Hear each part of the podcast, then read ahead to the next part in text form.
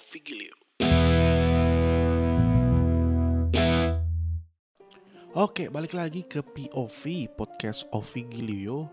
Hari ini gue akan membahas sesuatu yang menarik gak menarik sebenarnya. Menariknya karena gue akan membahas sesuatu tentang podcast itu sendiri. Bukan cuma podcast sih, lebih tepatnya adalah media yang bersifat auditif.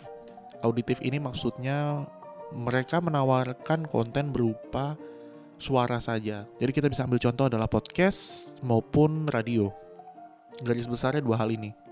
Nah, nggak menariknya karena sebenarnya podcast ini akan gue bikin singkat aja, kalau bisa. Dan akan gue perbanyak dengan data, supaya lebih akurat aja gitu apa yang akan gue omongin di episode kali ini. Nah, topik kali ini juga menjadi pertimbangan gue pada awalnya apakah gue harus bikin podcast atau enggak. Karena, ya itu tadi, emang podcast masih laku? Emangnya media yang bersifat auditif doang masih didengerin sama orang lain? Bukannya millennials atau generasi di generasi Z itu lebih memilih menonton daripada mendengarkan ya? Mendengarkan, literally mendengarkan dan menonton itu mereka menikmati sajian konten yang bersifat audiovisual.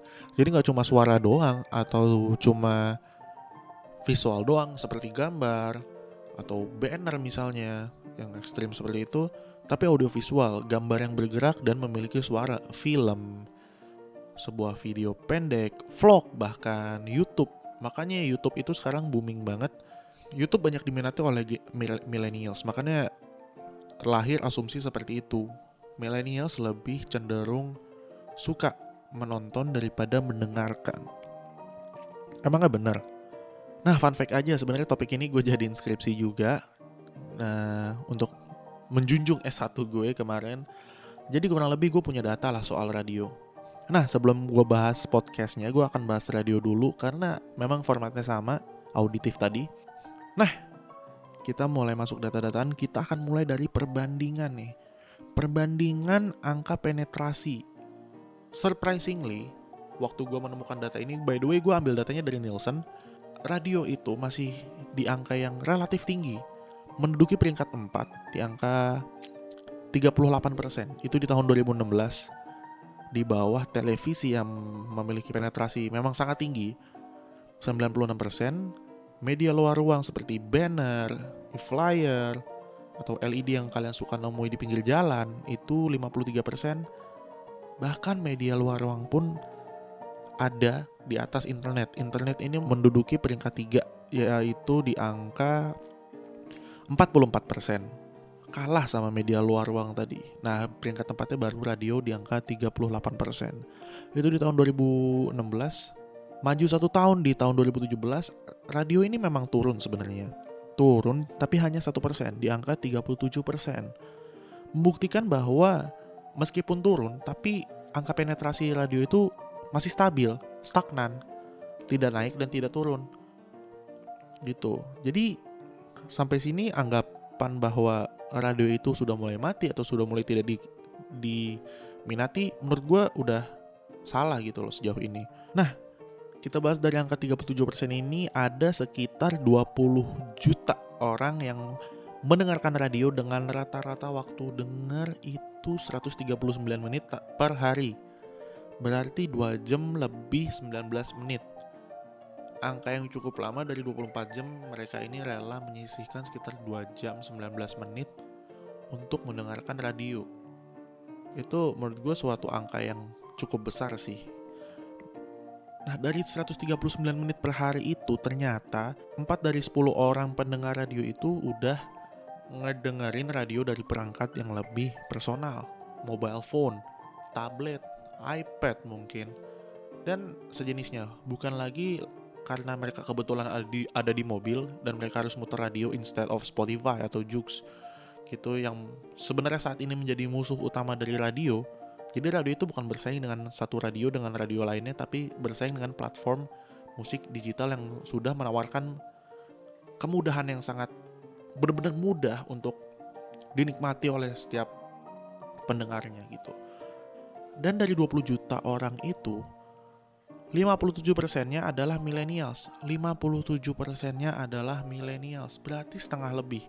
di angka mungkin sekitar 11 juta atau 12 juta millennials masih dengerin radio. Ini juga suatu yang pernah dibahas sama bos gue karena bos gue waktu itu kan gue magang dan gue butuh statement dia untuk skripsi gue. Jadi dia pernah menjelaskan ada yang namanya 360 degree mixed marketing. Jadi apa yang membuat radio itu belum punah adalah simply karena radio itu udah nggak lagi mengandalkan konten audionya.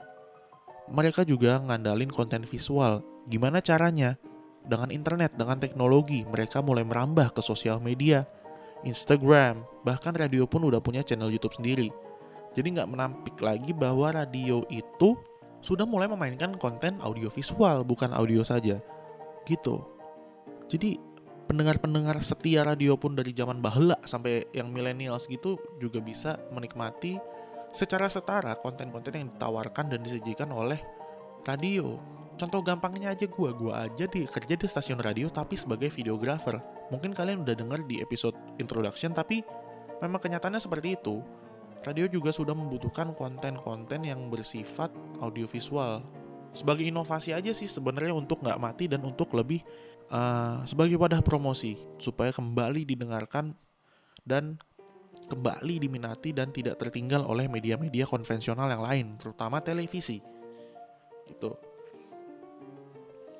Sementara kita mau bahas dari podcastnya sendiri. Nah, kalau podcast ini gue ngambil dari suarane.org, di mana Daily Social itu bikin survei yang sangat menarik sih soal podcast, terutama di Indonesia ya.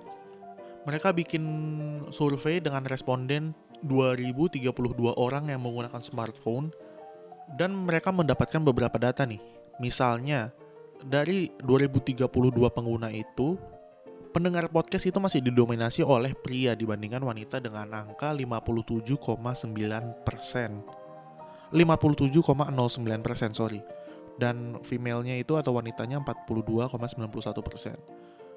Dan podcast itu masih banyak didengarkan di daerah Jawa dibandingkan di luar Jawa.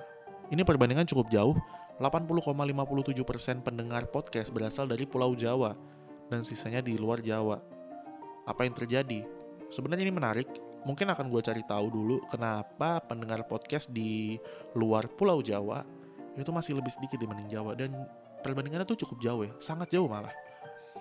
Nah, ini juga yang menarik kembali menampik atau membantah anggapan bahwa millennials itu lebih suka menonton daripada mendengarkan pendengar podcast dari responden-responden yang udah dikumpulin sama Daily Social tadi memiliki range umurnya juga nih. Dan hasilnya adalah 42,12% itu adalah pendengar di usia 20 sampai 25 tahun. Itu masih termasuk di ranah millennials. Diikuti oleh pendengar berumur 26 sampai 29 tahun di angka 25,52%. Nah, terbukti bahwa millennials itu masih mendengarkan media-media yang menawarkan auditif karena kalau podcast sendiri beda sama radio radio itu kadang didengarkan karena pendengar ini butuh sesuatu butuh mendengarkan radio karena mereka akan mendapatkan sesuatu. Contohnya adalah kuis. Misalnya ada kuis dipromosikan ke Instagram atau YouTube dan kuis itu dan promo itu mengharuskan bahwa siapa pun yang ingin menang kuis ini harus mendengarkan radio pas on air gitu misalnya pas program karena akan dijelaskan metodenya atau akan diumumkan pemenangnya. Jadi otomatis peserta-peserta ini atau pendengar ini harus menonton apa harus menonton harus mendengarkan radio gitu loh dan ini menjadi trik yang bagus sih tapi di podcast pun tidak seperti itu caranya karena menurut gue perbedaan yang cukup mendasar adalah podcast ini bukan siaran ya. Kalau siaran itu kan live atau on air. Kalau podcast ini dia bersifat offline. Offline maksud gue tidak live gitu loh. Itu yang membuat podcast itu tidak bisa sepenuhnya mengikuti proses pekerja radio.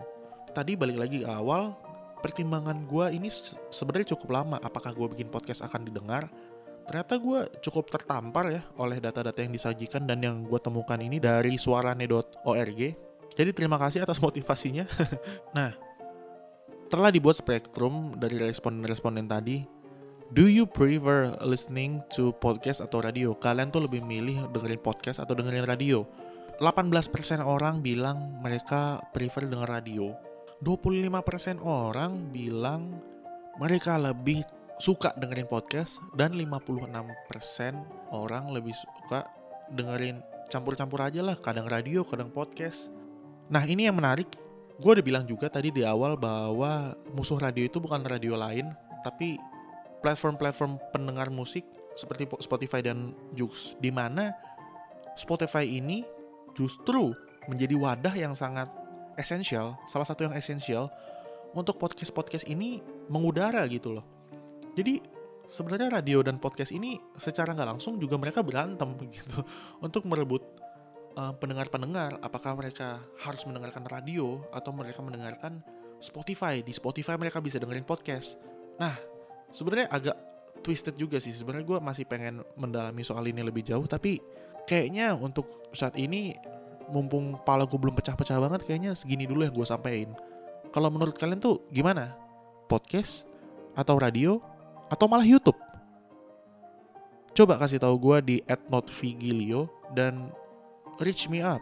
Siapa tahu kalian juga bisa kasih gue masukan untuk episode podcast berikutnya. Jadi sampai jumpa, sampai ketemu lagi di episode berikutnya yang pasti akan lebih menarik, hopefully daripada episode kali ini dan sampai jumpa. Cheers.